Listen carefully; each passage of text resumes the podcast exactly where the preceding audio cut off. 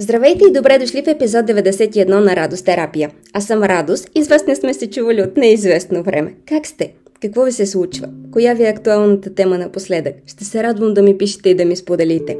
Отдолу в описанието ще откриете начините за връзка с мен, а много скоро там ще има и други интересни и полезни неща. Темата на днешния епизод е самосъхранението. Подготвяйки се за този епизод, открих, че немалко хора бъркат самосъхранението с удобството, зоната на комфорт. Не, самосъхранението не е свързано с запазване на статуквото, а с запазване на личностната цялост.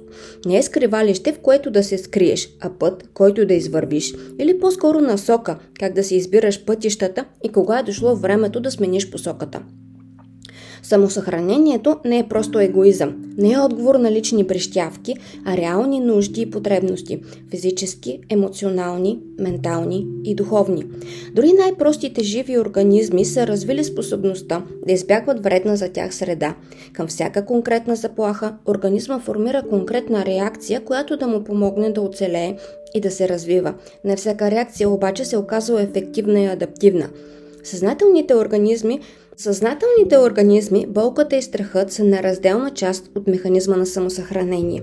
Болката мотивира индивида да се оттегли от увреждащите ситуации, да се защити докато се излекува, защото болката говори за някаква уязвимост и да избегне подобни преживявания за в бъдеще. Когато говоря за болка, в случая визирам не само физическа, но и емоционална болка. И двата вида се преживяват по сходен начин и дават сходна информация на страдащия. Когато даден човек оценява дадено преживяване, преживяване като непоносимо емоционално болезнене, а себе си като неспособен да се справи с него, той реагира чрез защитен механизъм.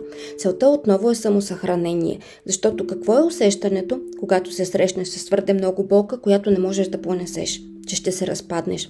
Затова защитен механизъм да предотврати този евентуален разпад. В повечето случаи всичко това е несъзнаван процес. Ние навиждам реакцията на някои хора да сочат с пръст защитните механизми на други хора и да ги етикират. Ти правиш проекция или това е еди си какво си. И какво от това? Какво, как ще помогне това на човека? Ако човека можеше да се справи по друг начин, без защитния механизъм, щеше да го направи. Ако ти знаеш как може да се справи, научи го, не го сочи. Страхът, другият провокатор на самосъхранението, прави човек на штрек за опасности и го потиква да търси безопасност. Има скорост, бързина в реакциите, усещане за прилив на сила от адреналина, но далеч не винаги има адекватност и правилни реакции. Значи какво разбрахме до тук? Страхът и болката ни карат ни казват, че трябва да се самосъхраним, но не винаги ни дават правилните насоки как, или по-точно ние не винаги ги разбираме правилно. Посланието на болката е намери изцеление, а не игнорира я или заглуши я. Посланието на страха е намери безопасност, а не измисляй си опасности. Кое е обратното на това да те боли? Вероятно да се чувстваш добре. Какво ти помага да се чувстваш добре? Цениш ли го? Пазиш ли се го? Даваш ли се го, за да се самосъхраниш? Друга информация, която дава болката е за нарушена цялостност или за това, че не си себе си. Какво те кара да се чувстваш себе си? Какво ти дава силното усещане за себе си? С кого и в какви ситуации се чувстваш себе си? Какво те кара да се чувстваш цял? Какво те събира? Какво ти дава усещането за безопасност? Какво от себе си ти е важно да съхраниш? Как се грижиш за своите таланти и умения? Отговорен ли си към тях? Осигуряваш ли им безопасна и благоприятна среда да се проявят? Какво би могло да направиш, за да могат те да се разгърнат още повече?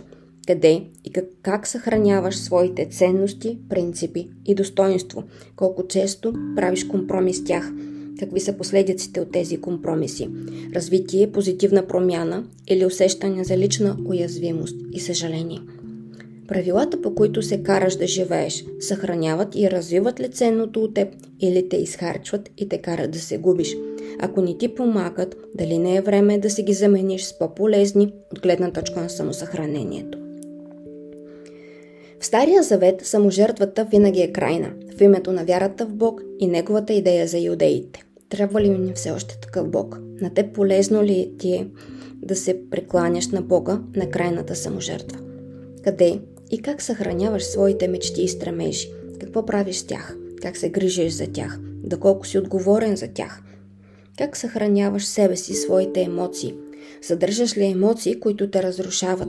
Оставаш ли осъзнат в моментите, които хранят душата ти? Как съхраняваш в себе си близките си хора? Това полезно ли е за теб?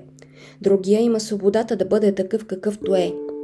Ти имаш свободата да избираш как да си го наместиш по здравословен начин за себе си, в себе си. Когато едноклетъчният организъм иска да се освободи от нещо, което вече не му е полезно, го обгражда с мембрана и постепенно го избутва до ръба на клетъчната мембрана, откъдето го изхвърля извън себе си. Вие от какво и как успяхте да се освободите през изминалата година и това е било с цел самосъхранение. Ще се радвам да ми пишете и да ми споделите.